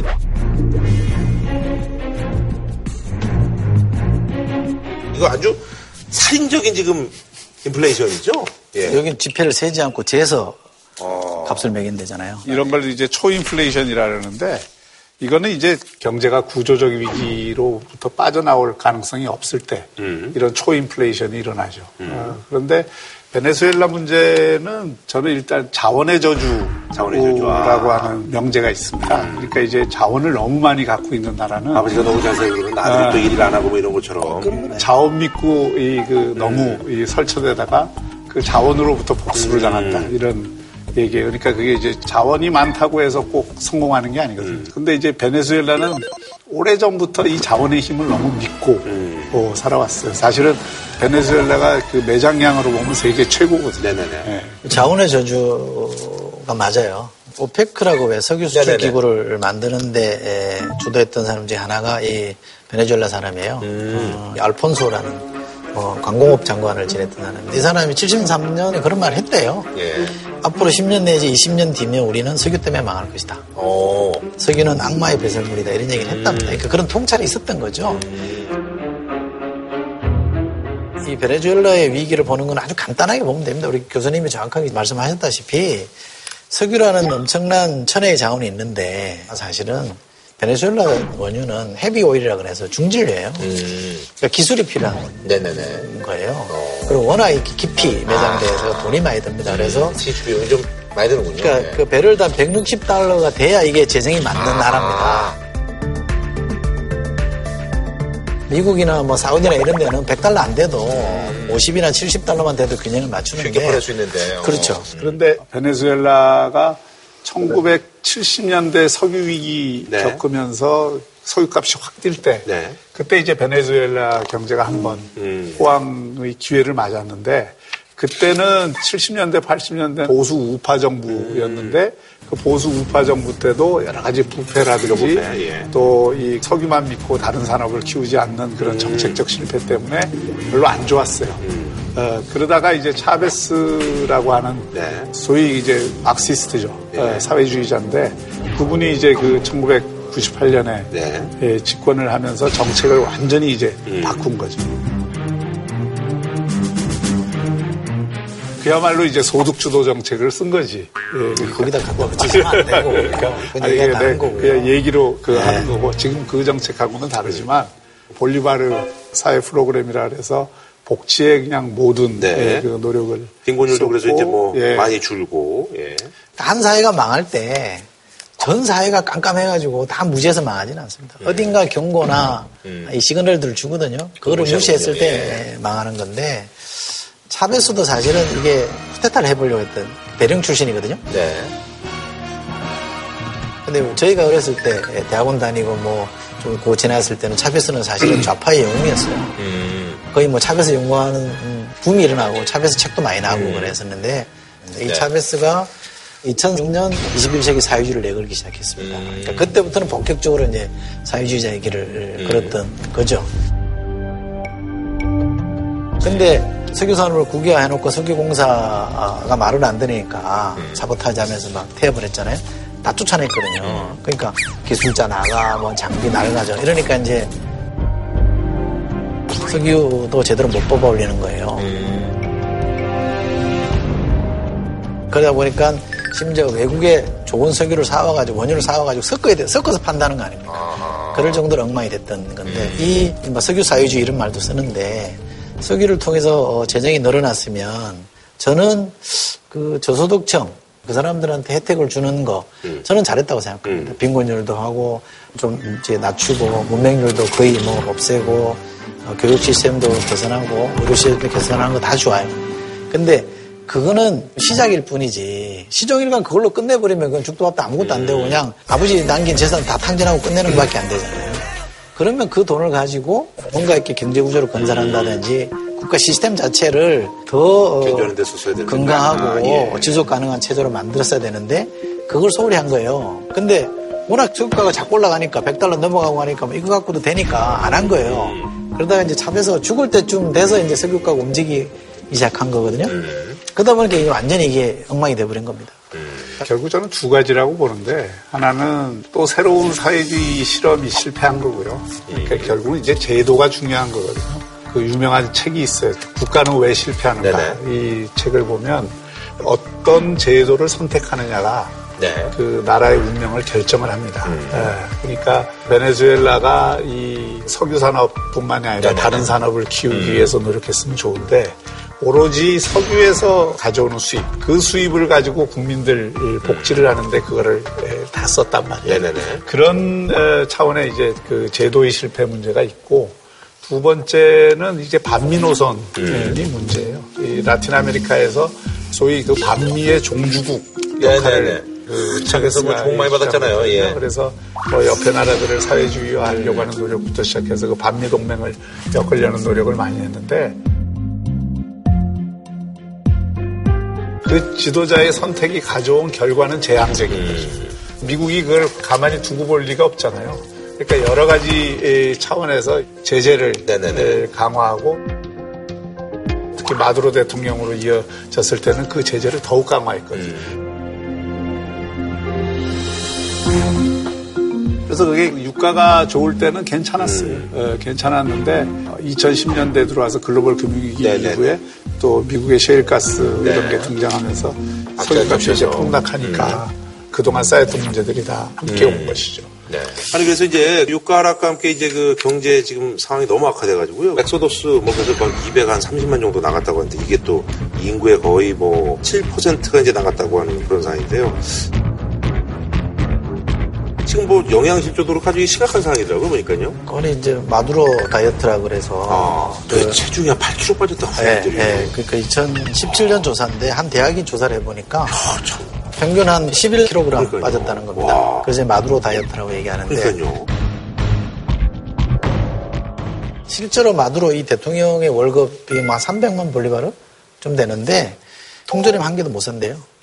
워낙 인플레가 심해서 지금 그 이 최저임금이 300만 볼리바르인데 네. 최저임금을 가지고서는 한 끼 식사에 그죠. 필요한 거 사고 나면은 거의 남는 게 없다. 돈도 이제 밥 먹는 중간에만 오르고 그런다고 막. 그래서 이게 그 시내 버젓이 집을 가진 청년들이 네. 쓰레기통을 뒤지는 일들을 이볼 수가 있어요. 쓰레기 주- 가운데에서 상한 부분은 제거하고 상하지 않은 부분만 먹고 뭐 이런 네, 아주 처참한 상황. 그 마두로 대통령이 워낙 어려우니까 전력난 때문에 국민들한테 호소를 했는데 머리 감고 나면 그냥 자연풍으로 좀 말려다오 이런 걸 호소했다는 거예요.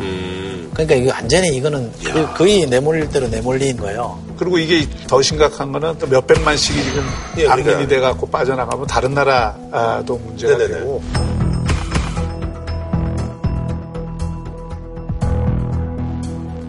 심지어는 최근에 먹고 살 게 없으니까 여성들 같은 경우에 네네네. 이제 성매매를 통해서 음. 옆 나라 이제 뭐 콜롬비아 가서 옆나라로 예. 가서 그렇게 되죠. 뭐 이렇게 된다고 하는 거니까 나라가 이게 어디까지 추락할지 기사를 찾아보니까 베네수엘라의 미인대가 예, 옛날에 개성이. 난다는 거예요. 많았어요. 그리고 네, 그 많대요. 지금도 많고. 네. 어. 근데 그왜 그렇게 많냐라고 취재한 걸 보니까 이 미인대가 신분 상승의 유일한 사다리라는 거예요. 음. 그러니까 얼마나 이게 슬픈 현실입니까? 다른 지금 출구가 없다는 얘기거든요. 네. 이쯤 되면 정치인들 전부 그렇죠. 사퇴하고 아니 그럼 이렇게 되면 어떻게 되는 거예요? 나라가 나라가 망한 거죠. 망하면 어떻게 네. 되는 거예요? 그러면 그러니까 모라토리움이 되는 거죠. 그러니까 이게 딱 수독되는 거죠. 그 지금 그럼에도 불구하고 마두로 대통령이 권력을 안 놓으려고 독재를 강화하고 있거든요. 네. 이게 이제 권력자들의 마지막 몸부림인데 네. 지금 돈 찍어낼 돈도 없어갖고 네. 이 소위 디노미네이션이라 해서 네네네. 그 화폐 개혁을 엄청나게 했는데도 그 새로운 화폐를 찍을 돈도 없을 정도로 그런 과정에서 지금 이 오히려 독재 체제를 강화하는 쪽으로 이 가니까 희망이 없는 거죠, 사실. 좀 이제 저렇게 되면 두 가지 선택밖에 없는 거죠. 하나는 국민들이 이제 혁명적인 방법으로 이그 정권을 바꾸거나 아니면 권력 내부의 어떤 소위 쿠데타가 됐든 뭐 그런 방식으로 또 이제 정권을 바꾸려고 하는 노력. 이번에 마두로가 암살 위협에도 시달렸잖아요. 그 자작극 그러니까. 같던데. 니콜라스 마두로 대통령과 옆에 있던 군 장성들이 놀란 표정으로 하늘을 쳐다봅니다. 베네수엘라 방위군 창설 기념 연설장에서 폭발음이 들린 직후 모습입니다. 15초 후 또다시 폭발음이 들려오자 행렬 군인들이 도열을 무너뜨리고 흩어집니다. 베네수엘라 정부는 우파 야권과 미국이 배우라며 용의자 6명을 체포했습니다.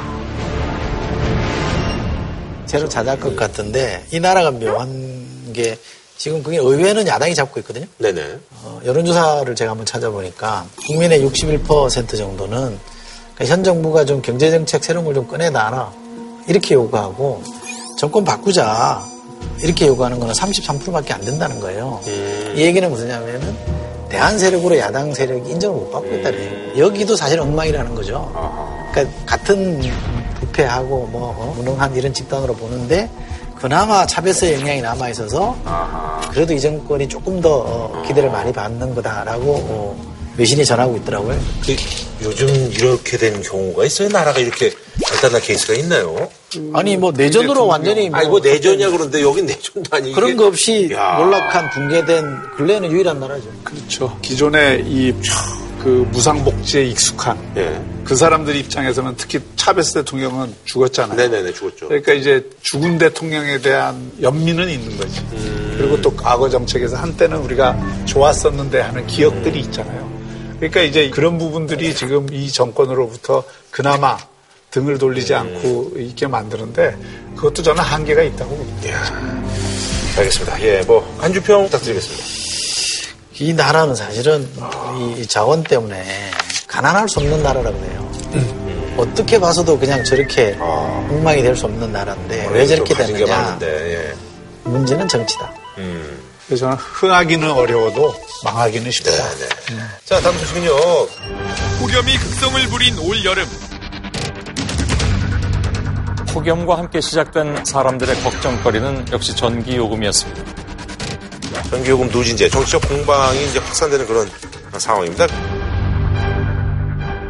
그래서 이번에 준비한 주제, 어떻게 쓸 것인가. 문정부 에너지 정책 논란인데, 너무 더워가지고 이제 어쩔 수 없이 이제 돌리고 돌렸는데 에어컨을. 근데 생각보다는 그래도 좀 전기료 요금이 크지는 않았어요. 평균 한 17,000원 네네네. 정도 올랐다고 하니까 이번에 이제 한시적 인하 네네네. 혜택을 적용하지 않고 지금 통계를. 낸 거거든요.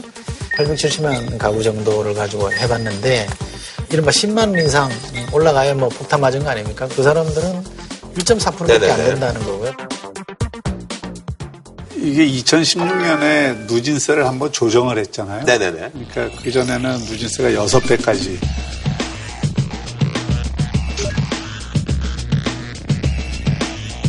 3배 정도로 어, 줄었고 그래서 이제 누진세로 인한 전기료 폭탄이 네네네. 나타나지 않은 걸라고 봐야죠. 그러니까 이제 이게 결과를 놓고 보니까 정부가 헛돈 쓴 꼴이 되는 거죠, 지금.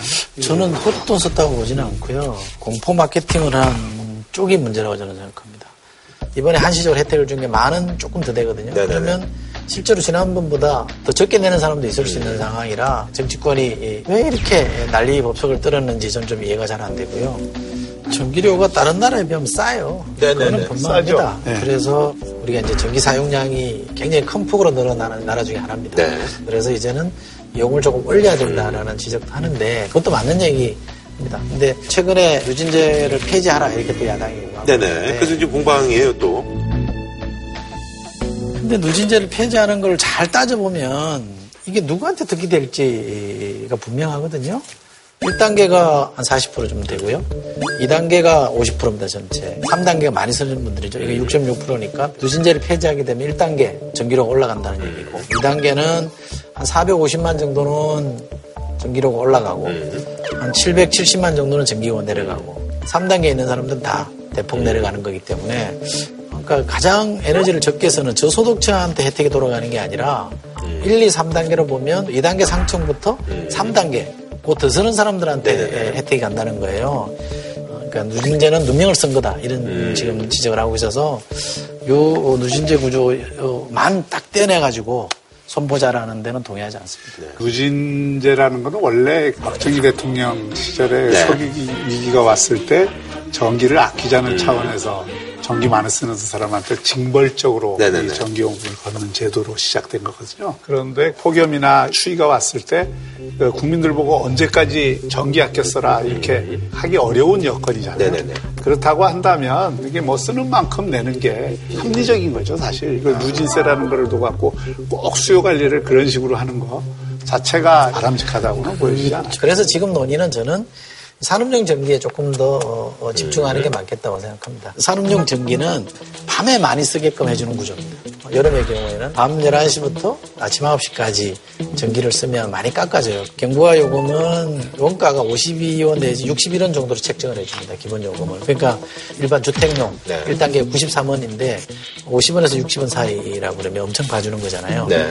문제는 밤 시간대 이거 쓰려면 대기업이 아니면 어렵다는 거예요.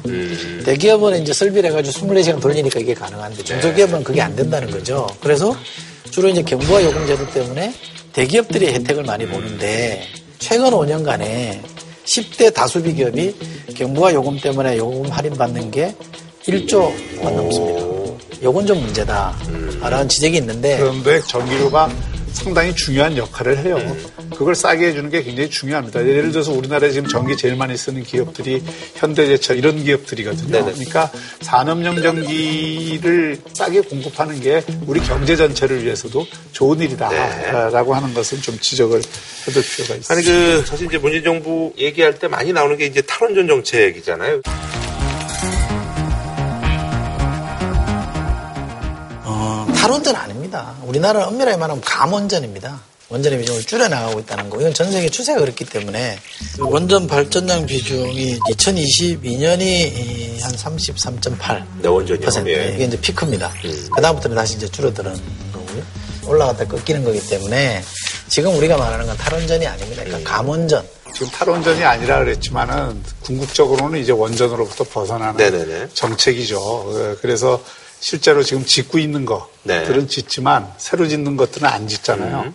그다음에 이제 월성 1호기처럼 이미 폐기한 것도 있고 앞으로 이 경과를 보면은 2080년까지 해갖고 계속 줄이게 돼 있어요. 그러니까 궁극적으로는 원전 제로 네. 목표로 하기 때문에 탈원전이라고 하는 건 맞아요. 미국이 2081년이 탈원전하는 날입니다. 우리가 지금 2080년이라고 그러잖아요. 흡사합니다. 근데 미국 보고 탈원전 한다고 해서 공격하지 않잖아요.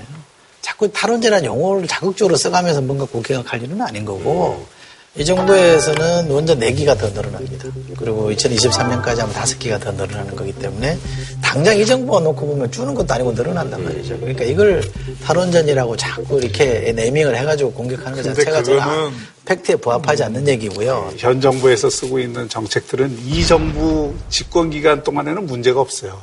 문제는 이 정부 집권 이후에 5년만 보는 게 아니라 10년, 20년을 내다보면 문제를 굉장히 많이 가져올 소지가 있다는 것을 지적을 하는 거고요. 원전 비중을 얼마만큼 가져갈 건가 하는 것은 크게 세 가지 요인으로 고려를 해야 돼요. 하나는 에너지 안보, 두 번째는 에너지를 얼마나 싸게 쓸 수 있느냐, 그러니까 효율적으로 쓸 수 있느냐, 그리고 세 번째는 이제 친환경 에너지를 얼마나 쓸 수 있느냐 이 세 가지를 놓고 볼 때 우리나라가 에너지 안보가 제일 취약한 나라예요.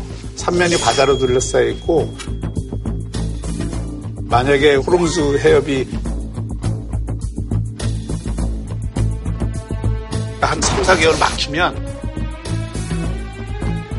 우리 비축량이 다 없어져요. 그럼 우리가 자체 생산할 수 있는 에너지는 원자력 에너지나 신재생 에너지밖에 없어요. 그 다음에 이제 두 번째는 왜 많은 나라들이 지금 탈원전으로 가다가 중단하거나 다시 돌아오고 있는가 이걸 생각해 보면 기후변화라고 하는 새로운 상황들이 생긴 거예요. 그래서 어떻게 하면 CO2 배출을, 이산화탄소 네. 배출을 적게 하는 에너지를 쓸 건가. 그 두 가지가 지금 신재생 에너지하고 원자력 에너지인데 탈원전으로 가다가 다시 턴해한 나라가 있습니까? 어, 있죠. 어디입니까? 왜 없어요? 탈원전으로 가다가 다시 턴해한 나라가 있습니까? 어, 있죠. 어디입니까? 왜 없어요? 그 일본이 후쿠시마 지진 난 다음에 원전을 포기하려고 그러다가 다시 돌아갔잖아요. 그게 회기지. 거기는요, 그 에너지 종합 계획이라는 것이 수립해 있는데 그대로입니다. 수칙 하나도 안 바뀌고 원래대로 다 정해져 있습니다. 탈원전을 하겠다고 가던 나라 중에 다시 turning해서 원전으로 오는 나라는 없습니다. 미국도 탈원전으로 가고 있는 거예요. 미국도, 미국도 새로 원자로를 짓고 있잖아요. 새로 짓고 있는데 네 기를 짓겠다고 두 기는 다 폐기를 했고요. 안 하기로 했고요.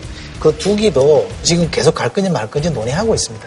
그러니까 이것도 turning했다는 증거는 안 되는 겁니다. 지금 에너지 투자의 70% 넘는 포션이 신재생에너지로 가고 있습니다. 이거는 거역할 수 없는 흐름인 거고요. 이케아라든지 코카콜라라든지 월마트라든지 이런 데가 다 지금 100% 재생에너지 쓰겠다는 겁니다. 다 이유가 있는 겁니다. 왜 우리만 전 세계 흐름을 안 따라가려고 합니까? 근데 이제 신재생 에너지가 그 원자력을 대체할 수 있느냐?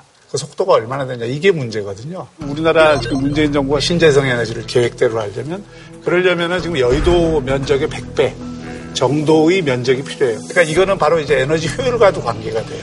그래서 지금 보면 신재생 에너지 때문에 부작용들이 굉장히 많이 나고 있거든요. 이 산을 파헤치는 문제라든지 그리고 그렇게 생긴 신재생 에너지가 전기를 안정적으로 공급하기가 굉장히 어렵다는 거죠. 이런 여러 가지 여건 때문에 원자력 에너지를 너무 쉽게 포기하는 이런 정책으로 가는 것은 바람직하지 않다는 거예요. 산을 깎고 뭐 저수지 한다. 그 그럴 수 있죠. 그 문제입니다. 이게 워낙 넓은 면적을 필요로 하기 때문에 원전에 비하면 이게 밀집도에서 상당히 떨어지죠. 효용이 떨어지는 건 분명합니다만 안전사고라는 게요. 체르노빌이나 쓰리마일이나 네. 후쿠시마는 이 세 번의 사고가 얼마나 끔찍한 사고인지는 알잖아요. 체르노빌이 86년에 났습니다. 근데 260조 원의 피해가 났다는 아닙니까? 만 제곱킬로미터 안에 지역에서 10만 명 이상이 피난을 갔다는 거죠. 근데 후쿠시마는 더한 겁니다. 16만 명 이상이 피난을 갔고 피해액이 690조에 추정이 되고 있습니다. 이거는 상상할 수 없는 재난 아닙니까? 원자력은 안 날 거라고 장담할 수 없습니다. 일본이 어떤 나라보다 안전신화를 강조한 나라 아닙니까? 체르노빌 사고 우리나라는 달라. 우린 절대 사고 안 난다. 났잖아요. 자, 보세요. 두 번은 인재였고, 그죠? 인재였고, 그 다음에 세 번째 사고는 이 원전 자체의 문제라기보다는 해일 때문에 일어난, 네. 쓰나미 때문에 일어난 문제예요. 그러니까 이제 이 세 번의 사고를 거치면서 온갖 원전 안전에 대한 조치들이 강화되고 지금은 다 원자로가 중소형화되고 기술에 대한 또는 안전에 대한 점검들이 굉장히 철저하게 되고 있어요. 예를 들어서 체르노빌에서 방화벽이 없어갖고 그 터졌던 게 다 났잖아요. 지금 원전에 가서 보면 다 볼 수 있지만 그거는 팬턴기가 전속력으로 달려서 때려도 그안 무너질 정도로 강력한 방화벽을 갖고 있고 후쿠시마 원전처럼 내부에서 폭발할 수 있는 가능성이 없는 원전들이에요. 지금 우리가 갖고 있는 원전들이 그러니까 원전에 대한 과도한 공포를 심어갖고 원전 안전을 문제 삼아서 탈원전을 해야 되겠다. 이거는 굉장히 과도한 논리라 이거죠. 그 다음에 원전 안전을 만약에 생각한다면 제일 먼저 중국에 대해서 문제 제기를 해야 돼요. 중국이 지금 20기를 짓고 있고 150기까지 짓는 계획을 갖고 있잖아요. 그게 다 중국의 동해안 쪽에 짓잖아요. 그럼 편서풍구 가면 방사능이 우려가 된다는 건 우리나라가 다 그 안전에 그 문제가 되는 거예요. 우리나라에 오히려 동해안에 짓고 있는 것들은 일본의 문제가 되는 거예요. 만약에 그래서 이제 정권이 만약에 바뀔 수도 있잖아요. 그러면 이게 정책이 또 바뀔 가능성도 있는 거예요? 정책에는 바뀔 가능성이 있다고 생각해요. 왜냐하면 지금 에너지 7차 계획을 이 정부 들어서기 전에 만들어 놓은 게 있는데 이 정부가 들어와서 8차 계획을 하면서 앞으로의 어떤 에너지 소비 증가율을 굉장히 낮게 잡아놨어요, 지금. 에너지 8차 계획에는 8,600만 킬로와트를 쓰는 걸로 잡혀 있는데, 금년 여름에 9,200만 킬로와트까지 썼거든요. 요거는 에너지 7차 계획에 잡아놓은 딱 그대로예요. 근데 이거를 의도적으로 만약에 낮췄다 그러면 이 에너지 공급을 적게 해도 된다는 전제하에서 탈원전 정책을 필 수 있다고요. 그리고 그런 어떤 의도가 없었다 하더라도 4차 산업혁명이 본격화되면 특히 전기차 같은 경우에는 보급률이 예를 들어서 한 50%가 되면 우리나라 전체 산업 전기를 30% 이상 더 써야 돼요. 전기 많이 쓰죠, 4차 산업은. 구글이 샌프란시스코 전체 전기량만큼을 쓴다는 거 아닙니까? 엄청나게 들어가죠. 그럴수록 에너지 대책을 수립해야 되는 것이지 원전을 강화하는 게 답이 아니라는 얘기입니다. 근데 그 전기 공급을 할 수 있는 에너지가 지금 석탄이나 원자력 같이 기저발전을 하고 있는 거. 그리고 원자력을 줄이면 석탄을 늘려야 되고요. 이게 아니면 이제 LNG나 신재생 에너지를 이용해야 되잖아요. 근데 지금 원자력을 줄이고 신재생 에너지를 쓰게 되면 전기료 인상은 우리가 감당해야 될 몫이에요. 실제로 독일은 탈원전 한 이후로 전기료가 2.5배 내지 3배가 올랐어요. 그런 것도 현실로서 우리가 인정을 해야지. 그래서 이런 문제들이 있기 때문에 이 정부가 계획하고 있는 급진적으로 원자력을 줄여가고 보시는 있는 거예요? 거예요. 그렇죠. 이거 속도 문제죠. 아니, 그러니까. 그럼 제가 이렇게 문제라고. 묻고 싶은 게 네. 2081년이면 이제 탈원전인데 그럼 얼마를 걸려야 된다는 거예요? 2081년이면 이제 탈원전인데 그럼 얼마를 걸려야 된다는 거예요? 어느가 적정인지를 한번 따져볼 수 있는 문제인데 선택을 한 겁니다. 이 정부는 그렇게 하겠다는 거예요. 5년짜리 정부 아닙니까? 그죠? 5년짜리 정부 근데 아닙니까? 5년짜리 정부가 지금 20년, 그러니까. 30년 정책을 다 결정을 아니, 하고 있잖아요. 5년짜리가 20년, 30년 안 내다보고 할 수는 없잖아요. 또 마찬가지 아닙니까? 지난 정부도 그랬잖아요. 내다보고 아니, 그러니까. 합리적인지 아닌지는 판단이 다른 문제인데, 그게 틀렸다 그러면 그 다음 정부가 바꾸면 될 일인 거죠. 근데 왜 근거도 없이 자꾸 탈원전에 갖다 붙여서 문제 제기를 하냐 이 말이에요. 재생에너지가 OECD 평균이 몇 프로입니까? 20%가 넘어요. 우리 몇 프로입니까? 많이 잡아야 4%입니다. 이 구조를 그대로 두고 그 에너지 안보가 됩니까? OECD 덴마크가 전기값이 비싼 나라인데 거기는 그래도 국회가 바람이 제일 좋은데요. 그래서 풍력이나 신재생 에너지를 쓸 수가 있어요. 그다음에 스위스는 수력 발전을 통해서 해요. 미국 같은 경우 사막이 많기 때문에 이 태양광 에너지가 잘 되는 데고 중국도 마찬가지고 햇빛이 좋은 데가 많기 때문에. 근데 이제 우리나라는 지금 이게 태양광 그 사업이 어떤 문제가 있냐면 햇볕이 들 때하고 안 들 때가 차이가 워낙 크기 때문에 그 축전을 해야 되거든요. 그 축전 비용도 엄청나게 들 뿐 아니라 산업용 전기로 쓰기에는 굉장히 한계가 많은 에, 에너지예요. 에너지를 생산하는 원가를 따져보면 미국 자료만 봐도 2022년에 태양광의 경제성이 원자력 앞지른다고 나와 있어요.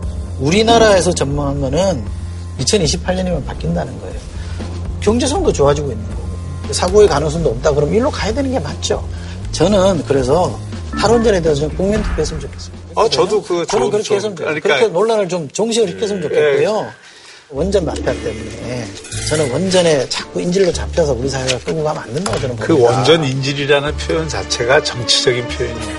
그거는 왜 원전이 인질이야? 우리가 원전을 통해서 이익을 극대화할 수 있으면 그거를 그렇죠. 그거를 활용을 할 생각을 해야지. 마지막으로 말씀드릴 거는 원자력 산업이라는 건 그래도 우리나라가 세계의 경쟁력을 갖고 있는 몇 개 안 되는 산업이에요. 그리고 세계에 지금도 600조라고 하는 원자력 시장이 있고 여기에 따른 일자리가 있어요.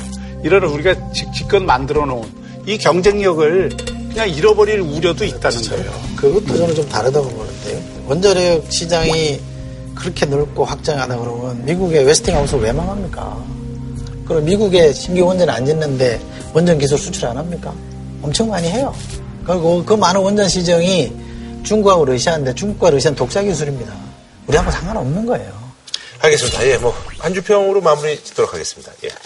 누진세, 누군가에겐 진짜 필요한 제도. 네. 당위가 아니라 현실에서 출발해라. 네. 네, 저희는 다음 주에 찾아뵙도록 하겠습니다. 한우 특등심은 명인 등심에서 문화상품권을 진한 국물 설렁탕 도가니탕 전문점 푸주옥 공무원 강의는 에듀피디 신선한 초밥 다양한 즐거움 쿠쿠 치킨의 별이 다섯 개 티바 두 마리 치킨에서 백화점 상품권을 드립니다. JTBC